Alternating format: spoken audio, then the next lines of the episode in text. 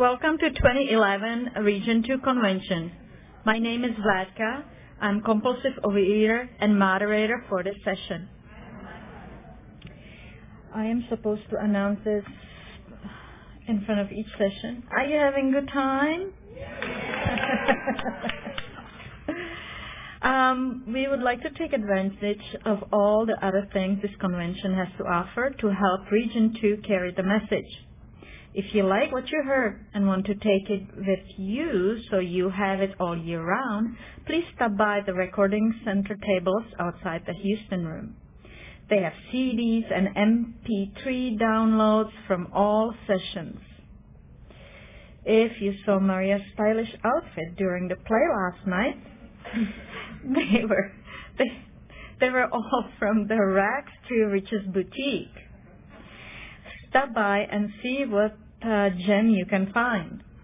Next door to the boutique is Silent Auction, bid on Dodger tickets and computer printer airline tickets and other wonderful prizes. Also, we have magnets and pins with every program saying no to man. Don't miss it.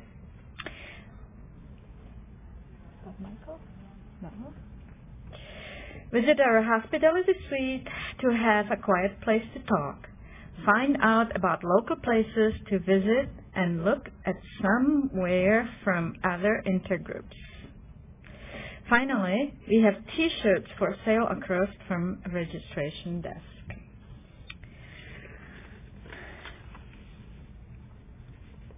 Please help us preserve our cherished tradition of anonymity by refraining, refraining from taking pictures in this or any other meeting room. Will everyone who cares to please join me in a serenity prayer? God, grant me serenity to accept the things I cannot change, courage to change the things I can, and wisdom to know the difference. The title of this panel is Physically Normal, Emotionally Not. The format for the session is reading from our literature three speakers and a questions from the Ask It basket. As the speakers are sharing, we will pass around a basket with paper and pencil for you to write any questions you may have. Please specify if you are directing uh, your question to a specific speaker. Please be sure to keep the basket moving even if you have already passed it. As speakers continue to share, members may think of questions that they did not have when basket was first passed by. Can I have the volunteer to read selection from pages 6 and 7 from the June 2011 edition of Lifeline magazine?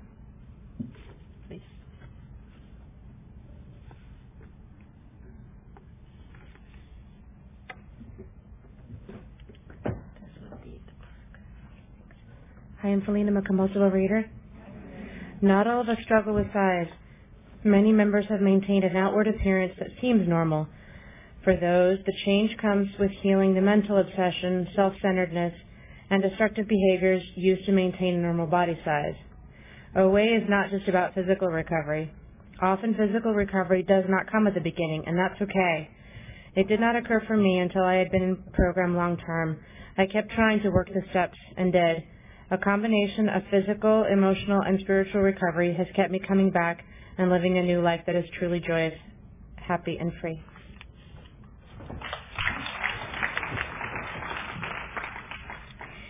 Our first speaker, speaker is Michelle G. from Long Beach.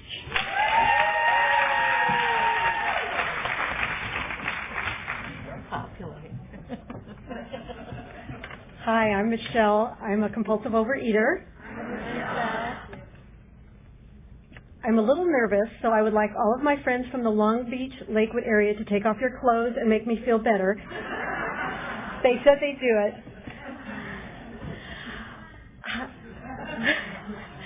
I um, actually it was very funny. I was telling my manicurist yesterday that I was very nervous about speaking today, and what she said to me was an amazing pearl of wisdom. She said, Michelle, it doesn't matter what you say.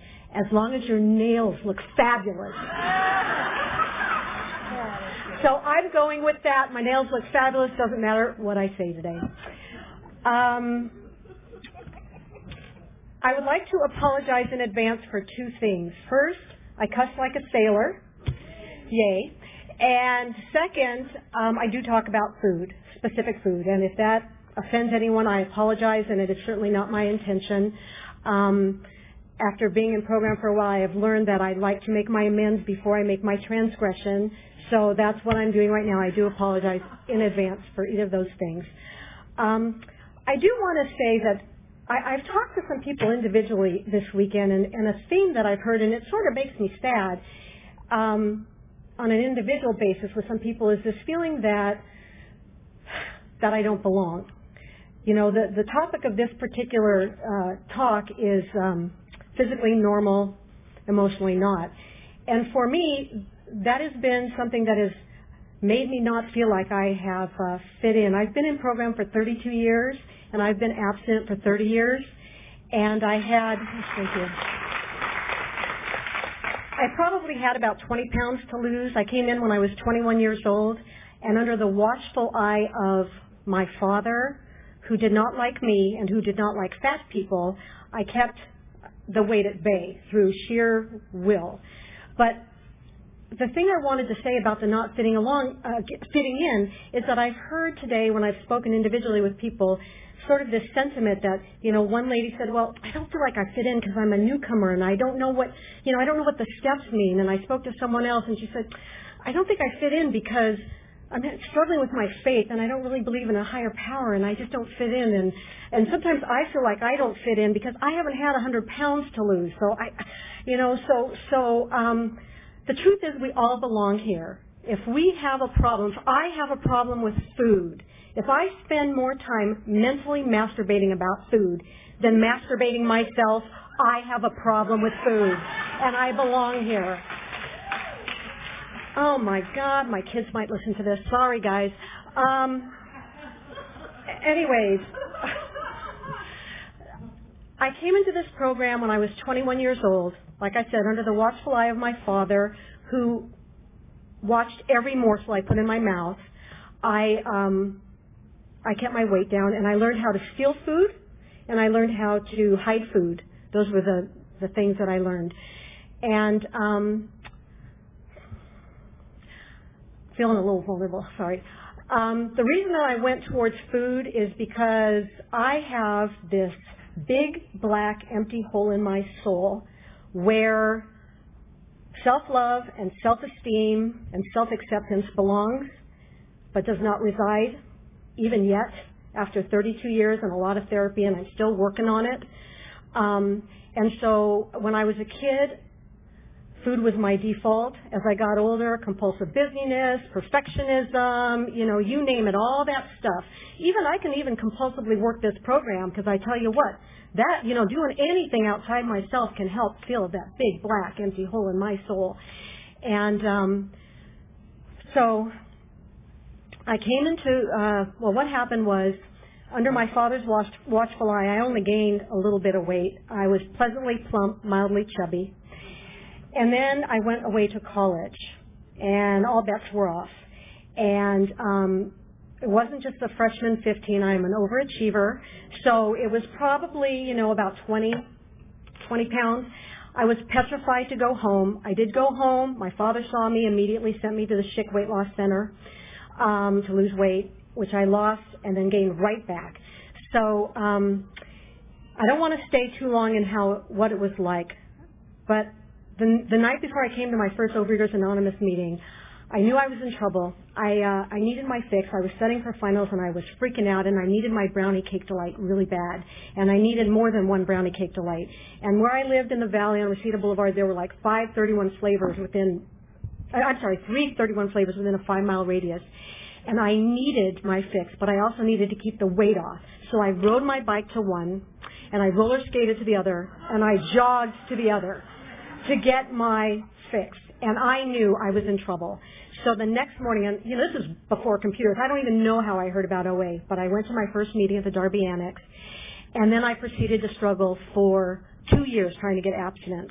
So if I say nothing else that makes any sense to you, please know, keep coming back because you'll get it when you get it. So I struggled for two years, and I'll tell you what happened. Um, two things happened. First of all, I went to an OA retreat, and you would think that it was the pearls of wisdom I got from the speakers, but it wasn't. What happened at that retreat is it was the first time I had eaten with other overeaters. And what I believed was that everyone was eating three ounces of protein, maybe four, a fruit and a vegetable at every meal. That's what I thought abstinence was. I thought it was a diet. So I go to this retreat in Malibu, and people are eating, and it's breakfast time, and there's like two eggs, and two eggs, and a couple pieces of toast. They even put butter on their bread, and I'm thinking, oh my God, these people are pinnacles of OA society. They're abstaining, and look at what they're eating. And it was the first time that I realized that abstinence was not a diet. So that was huge in terms of my growth and my becoming abstinent. The, the second thing that happened is that I got a sponsor.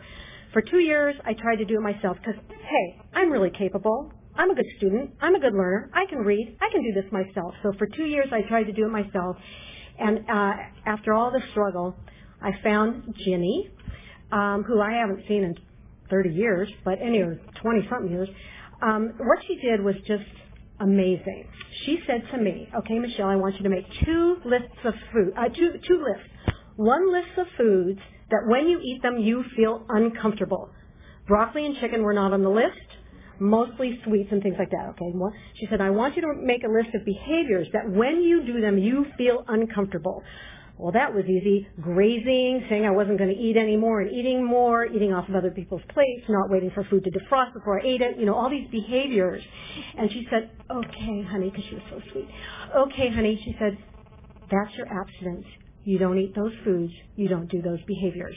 You get down on your knees every single morning. You say the first three steps and the following prayer. God, please do for me what I cannot do for myself. And that was it. And um, she had me eat three meals a day with nothing in between because I was a grazer and I, you know, my meals could be whatever. And so to be honest with you, the first six months, every single day for lunch, I went to Jack in the Box. I got a chicken supreme, which is a fried chicken sandwich with cheese on it and lots of mayo. I got a french fry and I got a chocolate shake, which somehow didn't make it on my list. I don't know how that didn't get on my list, but it didn't. So Every single day for six months, I had that for lunch. And every day she said to me, you abstained today. And it was a frickin' miracle because what happened is I started feeling like a success in this program. She gave me self-esteem. She told me that even though I was eating what I thought was horrible, a fried chicken sandwich, french fries, and a chocolate shake, I had a beginning and an end.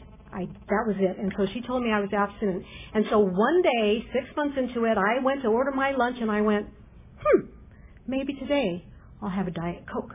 Tomorrow I can have a chocolate shake because Ginny said I could. But today maybe I'll just have a Diet Coke. And I did. And I lived. And it was amazing. And it was a choice.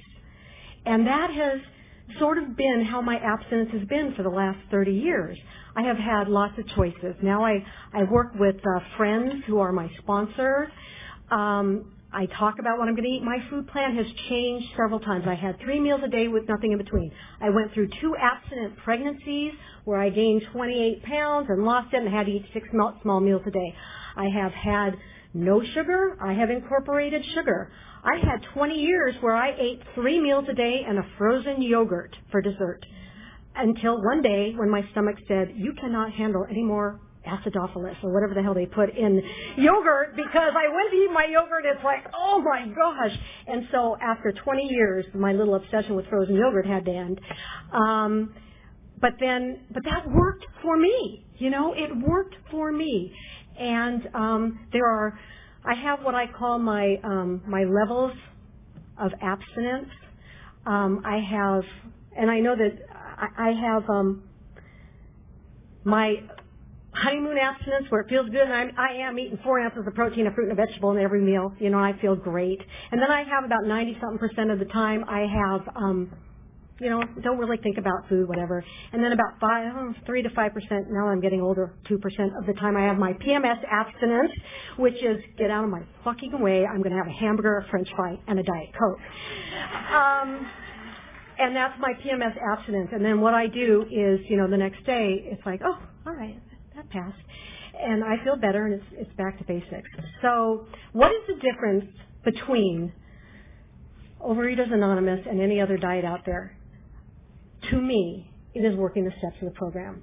You know, I, I can't even say it's God because there are other programs now that are God-based. There's a lot of you know faiths that have certain God-based programs, but they don't have the steps. See, and this is my thing. Like I said, I have this big black empty hole in my soul. And I need to fill it up with something. And I used to fill it up with food, and now I have to fill it up with the steps. And when we when we take away things, like when I take away food or if I take away a behavior, I create a void inside of me. I need to fill it up with something. Otherwise, something else compulsive is going to pop in there. I can pop in compulsive busyness. I can pop in shopping. I can pop in my codependent behaviors. So the steps is what um, what works for me. And I have newcomers, people that I work with that say, I don't understand what you mean. What do you mean work the steps? And this is what I say. It's very, very simple. You read, you, there's five things to work in a step as far as I'm concerned. You read about it, you think about it, you write about it, you talk about it, and you pray about it. And that's about it. And so what I recommend, and this is what I do, you know, I, I recommend that you buy two or three of the books, the big book, and a couple 12 and 12s from OA and AA. Pick a step. Again, read about it, think about it, write about it, share about it, and pray about it. Interestingly, only one of those things requires another person. And I know this is a, a, a group of, um, you know, we, we do a lot of stuff together, our meetings and our phone calls and all that stuff. But I got to tell you, I think there's a lot of space for quiet contemplation. And I think that that's missing in a lot of people's programs. I know it was missing in mine for a long time because I didn't have time because I was very busy, being compulsively busy, taking care of my family and doing everything. And now that I'm trying to slow down and trying to fill up that big black empty hole in my soul, I am finding that quiet contemplation is where I need to go to do that work. And so almost every morning I grab my little box with a handle and my cup of coffee and I go outside because people say I should go in nature and I don't like nature because Jewish people don't do nature, but we don't camp certainly. But anyway, so so I go out on my patio and with my books and I do I, I read you know one of the steps um, whichever one, you know, I read a couple of pages, even a couple of paragraphs. I read a couple of my daily meditation books. I pick an angel card because I'm into airy fairy angels, so I do that. And then I start to think about it. And I got to tell you, what I'm working on right now is trying to figure out what I want and what I feel. Because in addition to being a compulsive overeater, I'm a codependent. And I know what all of you want, and I know what all of you feel but I don't know what I want and I don't know what I feel. And sometimes, you know, I have to start writing because I try and think about it. And it's like, okay, all of a sudden the list of things to do, I got to write that down. I put it on another piece of paper and tear it out and put it in my pocket because that's always.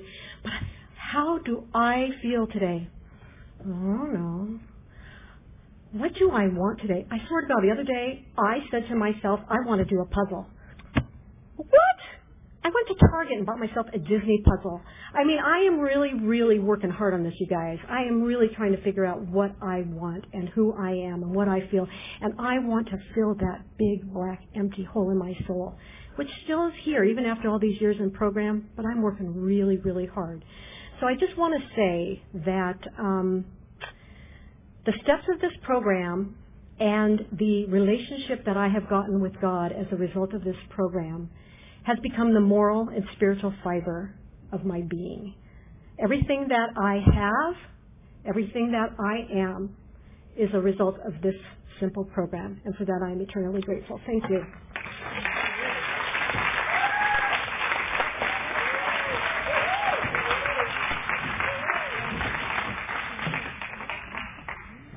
Thank you, Michelle.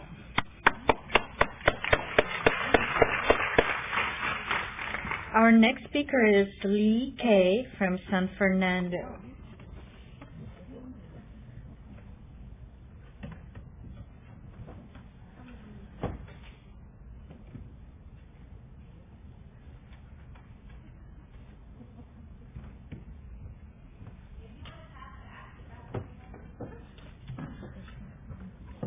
Hi, my name is Leah, and I'm a compulsive overeater and uh, bulimic. Hi, Leah. And um, once I was for once one day for a few days I was anorexic, and as I like to say, um, if there was any other ways to qualify that I've done weird and sick food things with food, I am it. So I'm really happy to be here. I uh, when when Rochelle called me, and I'm from the San Fernando Valley.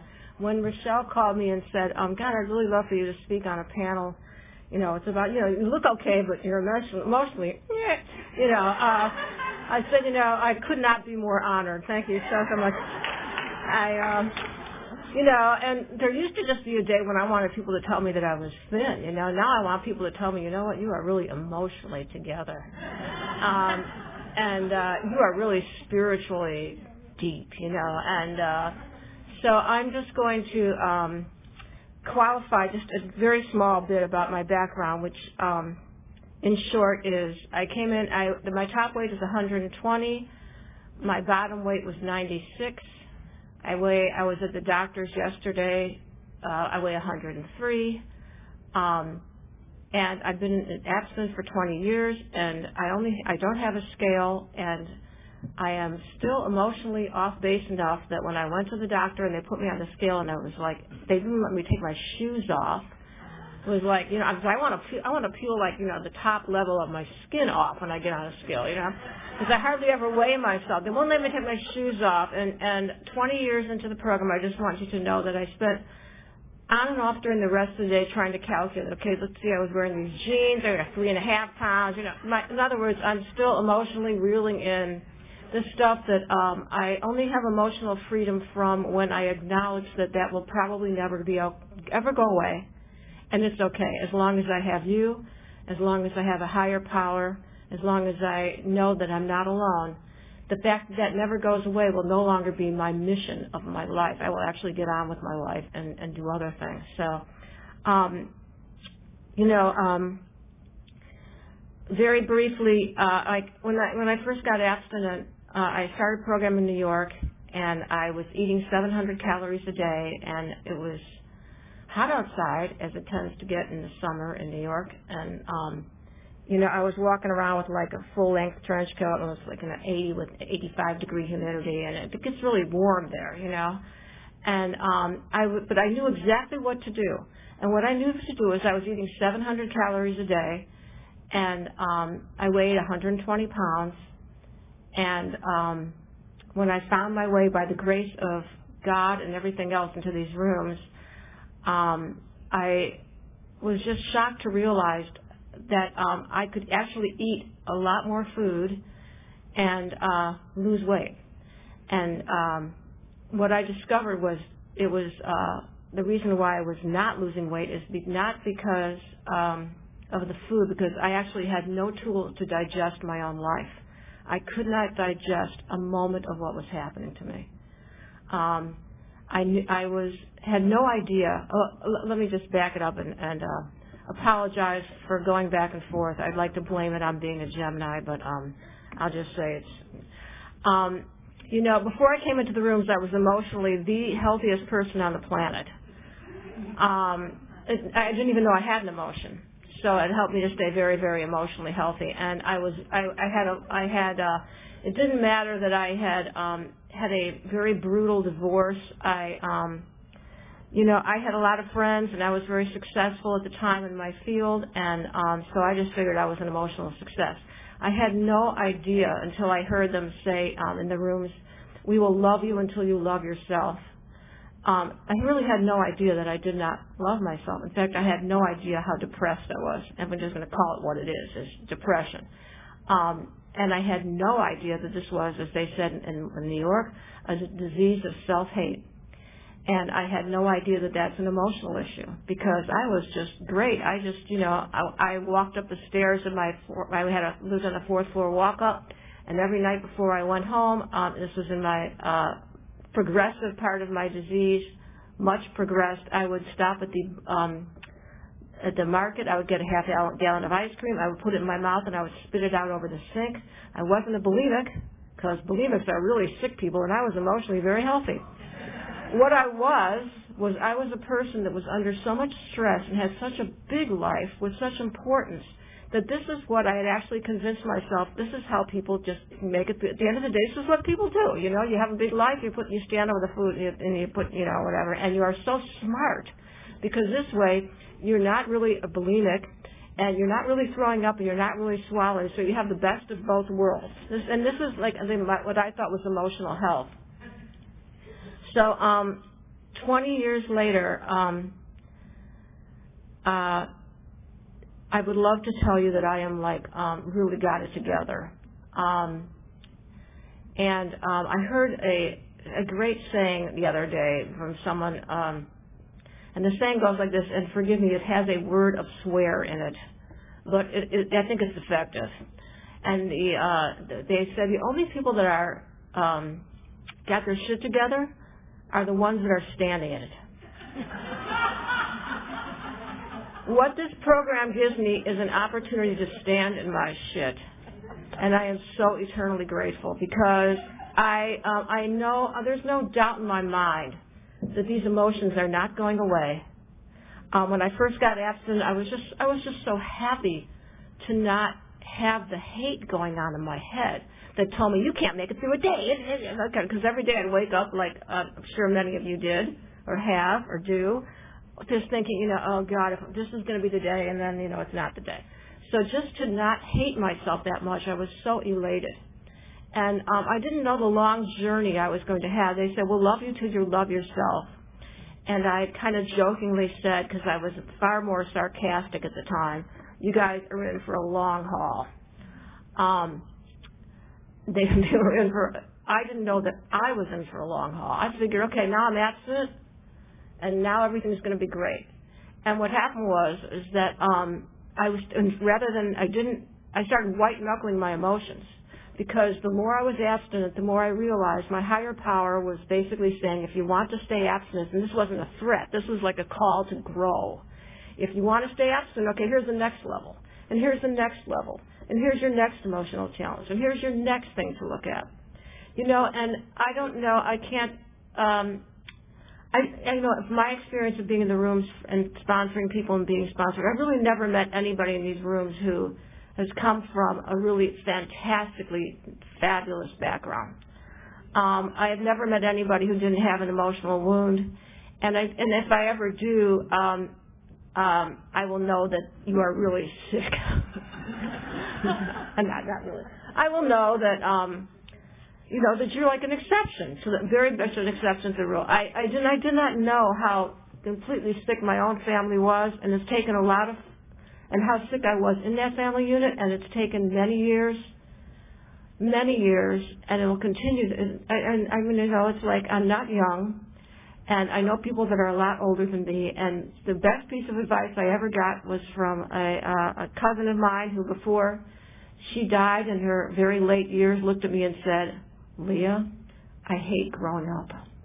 That was her last thing she said to me. So the great relief is um, I can be gentle on myself. I'm not going anyplace. I'm here in the moment. And in this moment, I have certain feelings, and in the next moment, I'm going to have other feelings, and they're not going away.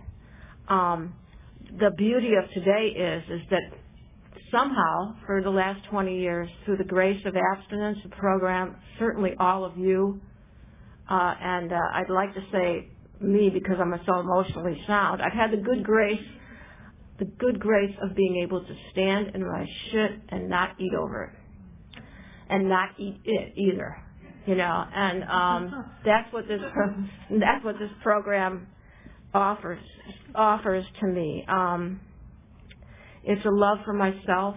It's a love for others, which I, you know, I mean, I came in here and I remember when I first looked in the rooms, um, they had, you know, uh, um, the, all the steps and all the traditions were up on the wall, and uh, humbly asked him to remove our shortcomings. I, I, I actually had to go home and look up the word humbly. I didn't know what it meant, but I discovered what it meant in my second meeting, when the woman got up and I, I thought, okay, this is my second and final meeting. These people are all emotionally sick.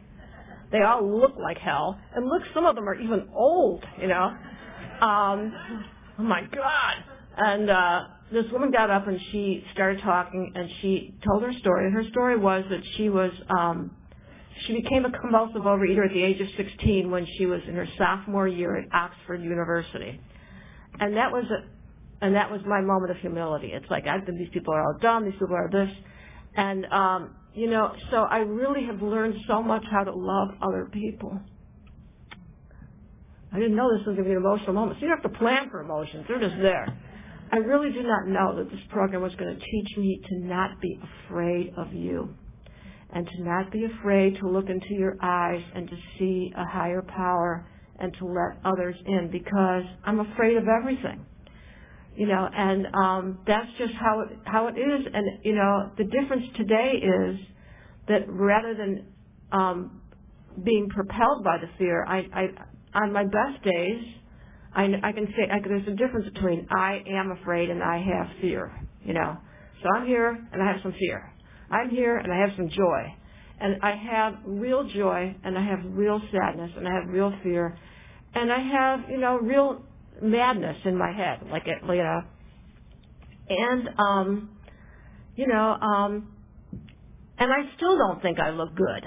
You know, it's like, you know, my body weight's perfect. They tell me your body weight doesn't matter. Now it's on to something else. It's like I woke up and I thought, you know what? I can't go. I, I need to stop on the way to the airport and get a facelift, you know? I see these things, you know, the 45 minute list or whatever, and they let you out. So it's always this is my head. I don't know what I look like. I don't I want I don't want to know what you look like. So it's much easier for me to revolve. And I can't fix it. I can't change it. I didn't you know I'm not responsible. But what I can do is I can pray and I can thank God for these rooms, work the steps. Um, I do a gratitude list every morning and a gratitude list every night, which personally really has helped me to realize that I have much to be grateful for and to to exercise a muscle that when not used will automatically be the that little wobbly, wobbly cellulite fat muscle that comes in and says everything stinks and so do you, you know. So I practice that and um I um I'm just so very grateful that for today um I have a love of I have a love of God and I know that uh, a higher power and I know that a higher power has a love of me and I and I know that that'll change, and I know that I, that my higher powers change. It, everything changes, um, and I will never be an emotional genius. I will never be a spiritual genius, um, but I will always be a member of these rooms. So thank you for letting me share.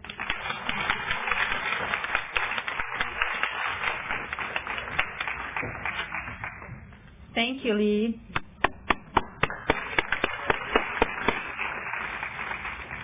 Is our Ask a basket coming around?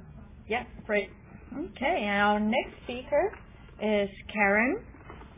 And I, where are you from?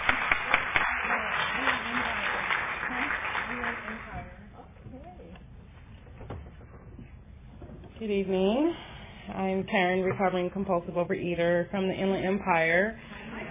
Hi, and um, I saw a um, Region 2 rep come in here, and I ran after him, and I said, um, what's this meeting? You know, I'm like, oh, yeah, you know, you're all jazzed at these conventions, and um, something about the emotionally not connected. I'm like, oh, let me get my bag. I'll be right back. That's, that's for me. I'm totally not emotionally there. That's my meeting. And in the lieu of that, I went back to this room, and I was kind of in another conversation, and then somebody came and asked, we need a panel. We need a panel speaker. And I'm like, for what? And they're like, well, you know, for the emotionally. And I'm like, oh, well, do you have five years? I sure do. Yes. Okay, come on. All right. Woo, let's go. So, you know, you never know when you're going to be of service. So always smile and I guess look pretty. anyway, um, let me qualify. I uh, been in program since 2005. I have lost 115 pounds one day at a time. Thank you very much. I and um, I uh, when you lose 115 pounds, your mind has to catch up with your body, and um, I've experienced two uh, edges of the sword when you lose 115 pounds, and one of them is really quickly I'll share is people that have known me they're they don't know how to deal with that. They have a difficult time dealing with somebody who has lost that and then actually has maintained it and hasn't gained it. Because I've probably been 700 pounds because I've lost and gained, lost and gained, and gained, gained, gained, gained, gained. So, um, and then you meet people who think you're fat, and then you're like, well, go suck it, because honey, I was 307 pounds, so you can go just suck it right now, because I'm not, you know. So you go from like one feeling sorry for yourself to the other, like, are you freaking kidding me? So I'm not emotionally there, and this is my perfect meeting. um, anyway, one of the things that I am currently, which I thought was kind of interesting, I was picked for service, is um, the emotional connection, and this is something I'm working, working in my spiritual practice, and that is feeling disconnected. And um, just a little background of my story is um, I'm adopted, and I've been in foster home since I was born. So that just will tell you right there for any therapist that'll probably be calling you. no, I'm just teasing. What the abandonment and the disconnection I may have, and then while being adopted, um, being in a family that I just was sharing with somebody that will just try to absorb you into the family, which everybody thinks is normal to do, but as an adoptee, that's not how you feel, and that you need you need a little bit more. You just need a little bit more, and sometimes the family that you're adopting into doesn't have that capacity, and that's where I'm at today. I have to accept that. So I've always had to just connect with the world. I've never really felt connected or I belonged. I always felt like I had the unicorn and I was the, you know, the strange unicorn or just something. And then when I got in the program, I realized and I started to share my story. I wasn't so uniquely, you know, a lot of people had that story, physical abuse and et cetera, et cetera, and dysfunctional families. And my mother's bipolar and she raised me and adopted me as a single mother. So, you know, a lot of people have experienced that or even worse.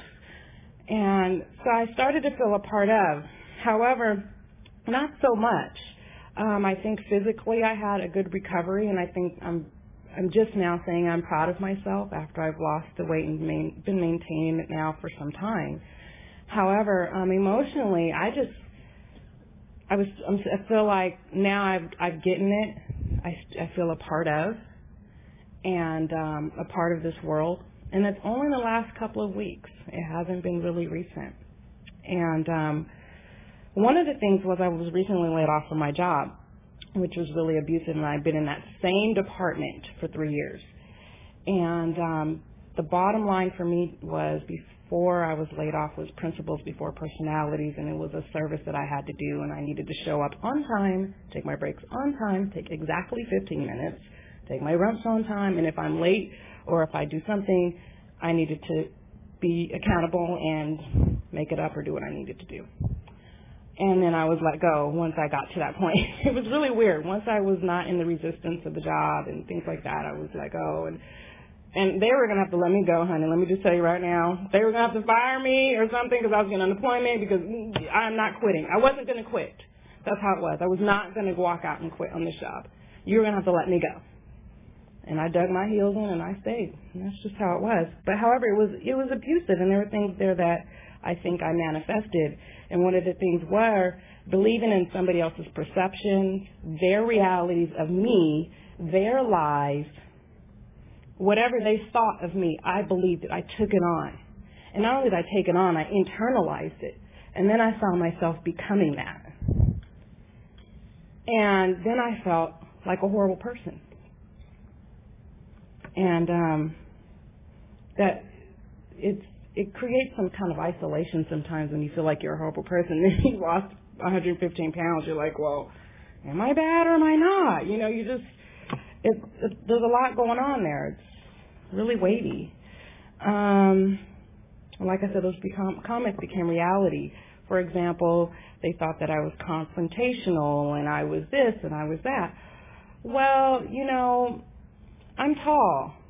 I'm black, and black people were direct. And that's just how it is. And when you deal with another culture who is not direct, they feel you are confrontational. It had nothing to do with me. That's my culture and your culture.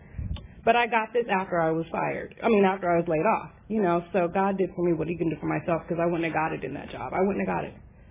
So that was one of the things. And then I realized, I'm not that bad. what the hell was I doing? What, what, what was I thinking? I, and then I thought, and I just started to think back because I've had a lot of time and I write every day in my journal and I write three pages minimum. And lately it's been six or seven because I just, I'm detoxing from the abusive job basically. And, um, I realized, God, I, I really took on a lot of other people's crap. And I really manifested that. And I did that. That that's not that's not you or you or you. That's me. I took that on. And how did I take that on? And where did that come from? And why did I believe that? And um, part of it is because, well, I said the adoption and being the disconnected, and my family. I, I, it stems from some of my family, and I can't blame it all on because I internalized it again with them, and I took it on myself again. However, there just has to be a point where it has to stop because you realize you've. I, I realize I've created this reality. Part of it, I'm partly responsible. I have a responsibility and I need to stop believing other people's lies and perceptions about me. And when they and I, I finally got when people what people think about you is none of your business. I, I finally got that. It's, I'm very slow. I'm very slow. I'm you know, I read a book and it takes me a year to get it. You know, self-help books. So they never really worked for me because I never was really helping myself. It always took forever. So I'm, I'm very slow in processing and getting things. And I'm like, oh yeah. So um, another thing was along with those behaviors, um, I was living in a story. A story was, um, oh my God, you know, you know um, this is far out, but oh my God, the, the world's going to end, and da, da, da, da, I don't even know what's going to happen in the next 10 minutes. You know, I, I just don't know. But I always lived in a story. And then I lived in somebody else's story about me, which caused a disconnect, which caused emotion. I wasn't emotionally always recovering. And um, then it was compare and despair, which I know you guys have heard before, and doom and gloom. So I never, I, I was, I was always in the future, the, the, the future of, you know, the world's going to end, I'm, I'm going to die, or in the past, I'm such a horrible person. So, you know, if you paint a story, I tell my son, because he, he went there with me one time. He wanted to get an Android phone, and he's 13. I'm like, you got to, no. So I told him, he goes, well, and this and that. And he was just in the story. I said, listen, if you're going to paint a story, paint it to where we win the lotto, you know, you know, something happens.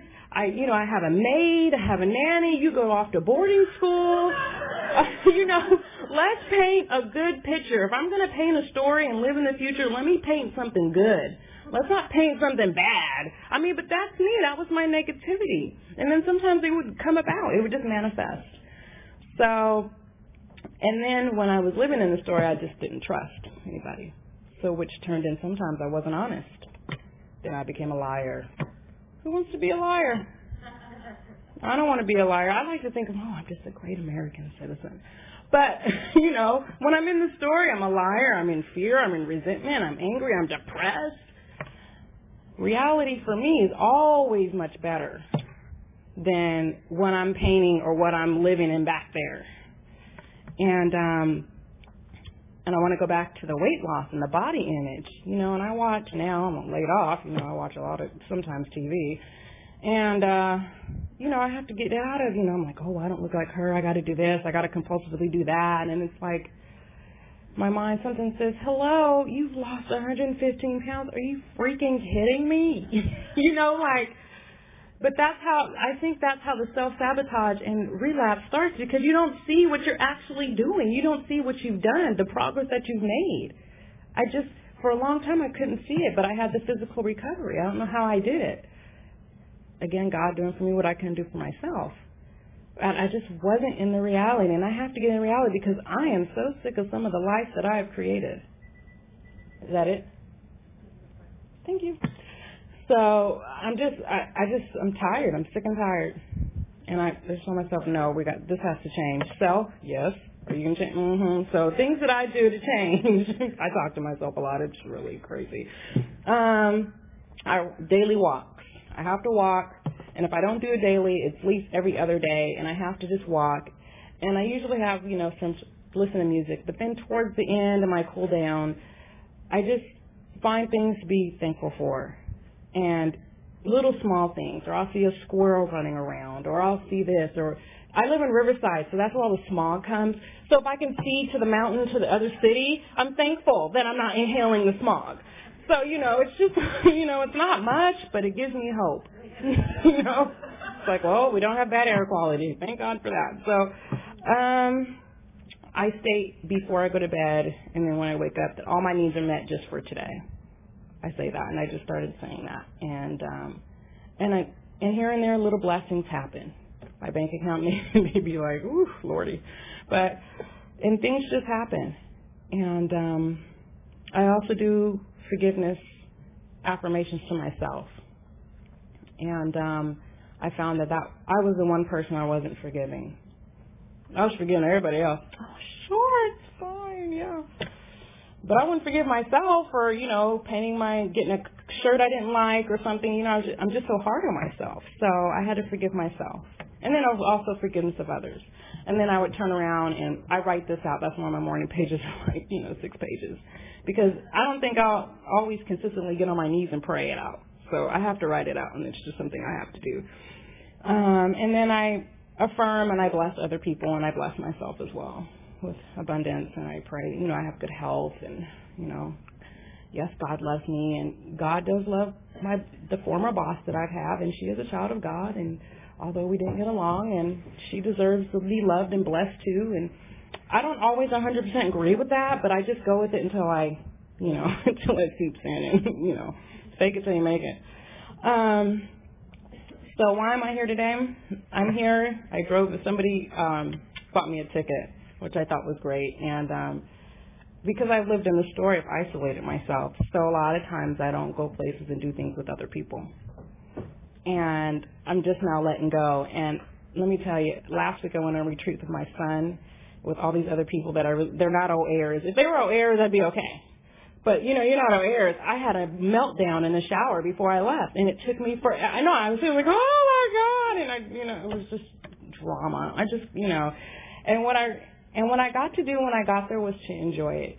And my therapist said to me, and I was really pissed at her for saying this, she was like, well, this is a perfect time for you to practice God thoughts.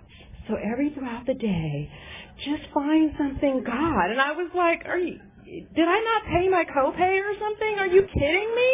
No, you're supposed to be on my side and agreeing with me. I have not trained you over the last couple, oh, no, no, no. But I did do what she said, and she was right, and I actually had a great time and um, and I, I was able to let go and let go of the control and let go of the story. And today I'm able to let go and let somebody bring me here and take me here and and treat me and treat me nice. Like, oh my God, somebody you want to treat me nice? Well, God, by gosh golly, somebody likes me. You know, so those are those things when I don't live in my own story and my own crap. So um, that's all I have on my paper today.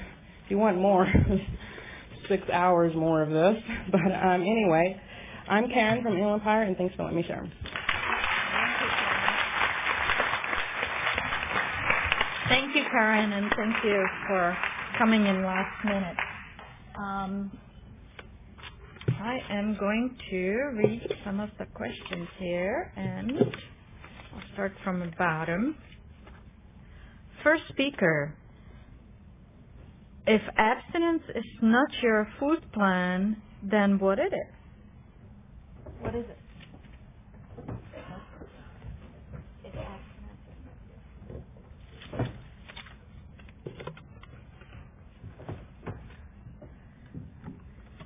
I always wondered how people answered these questions at the end of these panels. I used to sit out there and think, I'm sure glad I wasn't supposed to answer that question because I wouldn't know what the hell to say. And um, if abstinence is not your food plan, then what is it? You know, I'm an old timer. To me, it's the same thing. Abstinence and food plan is the same thing because that's what it was before they split it up. So, um, to me, abstinence and my food plan is the same thing. That's it. Thank you. Thank you. To all, what do you do when something in the outside world pushes your buttons and make you feel like a crazy person? Anyone? Do I have volunteers?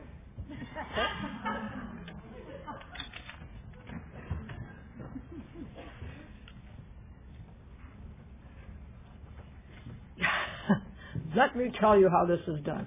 Um, what do I do when something pushes my buttons um, and makes me feel like a crazy person? Well, I figure I I, um, I usually become a crazy person for at least a few minutes, and you know it's like I try and go straight to um, third step prayer. God, make me. Uh, I offer myself to Thee to do with me and build with me as Thou wilt. Relieve me of the bondage of self that I may better do thy will, take away my difficulties, the victory over them may bear witness to those I would help of thy power, thy love, or thy way of thy way of life. And sometimes I just say, God, take my words, take my actions, take my thoughts. And then if that doesn't work and the person's still bothering me, I get out a baseball bat.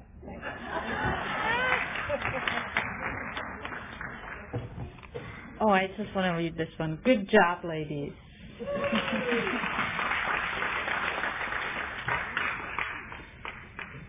Do you ever struggle with feeling out of place in a rooms in regards to the anorexia? If so, how do you deal with it? I don't think we have anorexic here. No. You can. Never mind. no? No. Oh. Do you ever feel struggle with feeling uh, out of place in the rooms in re- regards to anorexia? Oh, okay. I think I mean is this, I think it's if you're anorexic, do you feel out of you know um, when I okay when I was um, really dealing mostly with uh, yeah I felt very I felt very out of the place. I was extremely thin. I remember coming out of a room and people stopping me and going, "You're too thin." You know, it was it was just horrid because there weren't a lot of anorexics and there aren't a lot of anorexics. And um, so how I, um, um, you know, uh, how do how do you how do you deal with it? Um, you know, there are special anorexic bulimic meetings all over the place, or at least in, I mean, I, I in, all over the area that I live in. So I'm, I'm assuming that there are for you. Um, I I try and um, when I'm feeling like I'm having an anorexic moment, um, uh, when I feel like I'm having an, an anorexic time and I'm really afraid to talk about it with anybody, um, I I um, you know I make sure I make sure my sponsor tells me to make sure I talk about it within a meeting, no matter you know who everybody is, because oftentimes I feel like I'm not really in program because I know that the people that seem really great to me are the ones that have lost 100 pounds, and I'm like you know so um, how I deal with it is, is it is difficult because there aren't that many of us. But um, there are, you know, I just I ask, I reach out, and I remember that um, I try to remember that um, we all are we all have the same disease, and um, you know, so it's not it's that's how I deal with it. I, it's not easy, but there are there are there is hope and there is help. Um, do you ever? I guess this is for me. Okay. What does liking what does loving yourself look like? No. What do, that's a great question. I don't know what it looks like, but I can tell you what it feels like. Um, and what I what it looks like to me is um, I uh, awaken knowing that there is a power greater than myself, and that I can. When I loving myself means that I can trust when I turn my day over to my higher power that whatever I do, um, is got to be better than the way I've done it in the past. So loving myself is is um, day by day, slowly. I mean, slowly, slowly, slowly, inch by inch. The more I surrender to my higher power, the more I realize that that I don't know what I'm doing. The more I love myself. That's what it looks like to me. So, that's not a great answer, perhaps, but that's it.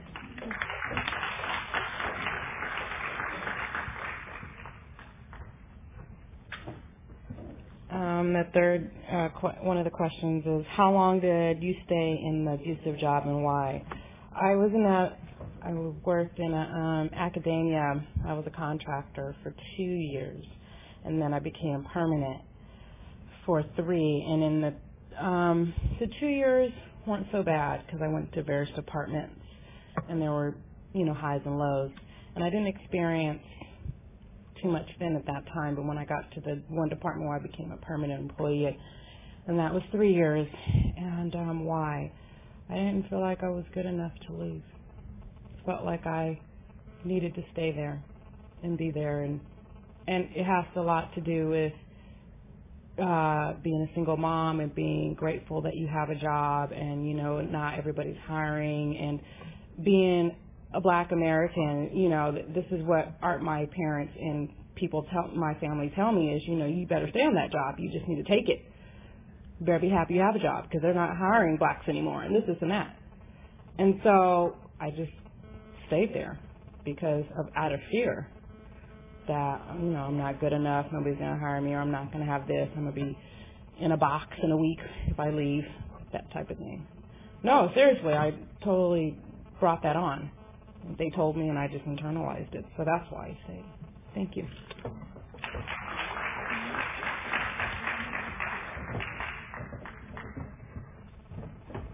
This is an interesting one. Michelle, how did you recently lose the last of your weight? To be perfectly honest with you, my dad died and about four months ago, and um, I stopped eating as much because I was sad, and then I realized I didn't need as much food as I thought I needed. Interesting how that works. That I could actually survive on less food. And one thing that I did share with someone that I sponsor is every single time I look at a menu, every single time I think, you know, it's time to choose a meal, there's what I want and what I should have. And if 90 something percent of the time I can choose what I should have, my weight will remain stable. If I ate what I wanted at every single meal, I would weigh 250 pounds because what I want is always more food, but what I choose is less. So thank you. I think we are running out of time. And it goes till 5:15, right? So I have um, five more questions. I will read them, and if you ladies could uh, raise your hands that you may be available to talk afterwards. How do you deal with deal with your and how do you deal um, deal with your and others' perfectionistic attitude and judgments? Any anyone want? Okay. How do you get courage to call someone to get help dealing with them when you are having extreme em- emotions such as anger or fear? That's a good one. Yeah, yeah. Do you, does it call to you? Can you talk to somebody afterwards? If no, I meant that you know some. What, what is, Sure. How do you get courage to talk uh, to call someone to get help dealing with them when you are having extreme emotions such as anger or fear? Either of you ladies, okay? Whoever wrote that, just see who is raising hands. How did you learn to trust your higher powers? Okay. How do you handle the mo- uh, movements when the food is calling and you don't feel willing to use the tools to get through it. Hmm. How do you handle that? Any of you ladies? Okay. When I'm not in a food, I am grateful. But when I wonder if this is the life I am meant to be living, how do you achieve great dreams while in a program? live, live in other countries, so achieve an amazing, not just living to, I'm not so sure what really is the question here. But make sure you stop by somebody and talk to somebody afterwards if your question was not answered, if you did not get answered that you wanted to.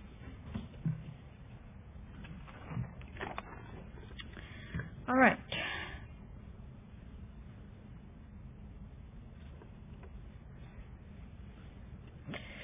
Please help me thank the speakers for sharing the, their experience and host.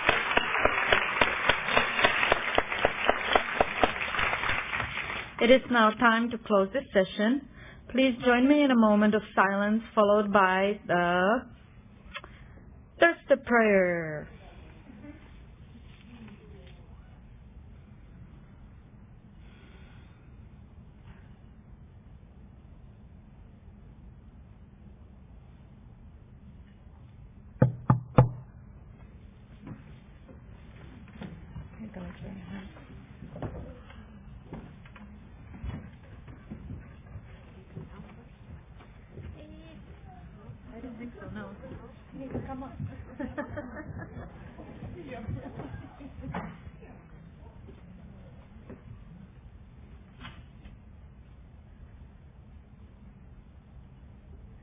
God, I offer to Thee, to build with me and to do with me as Thy will.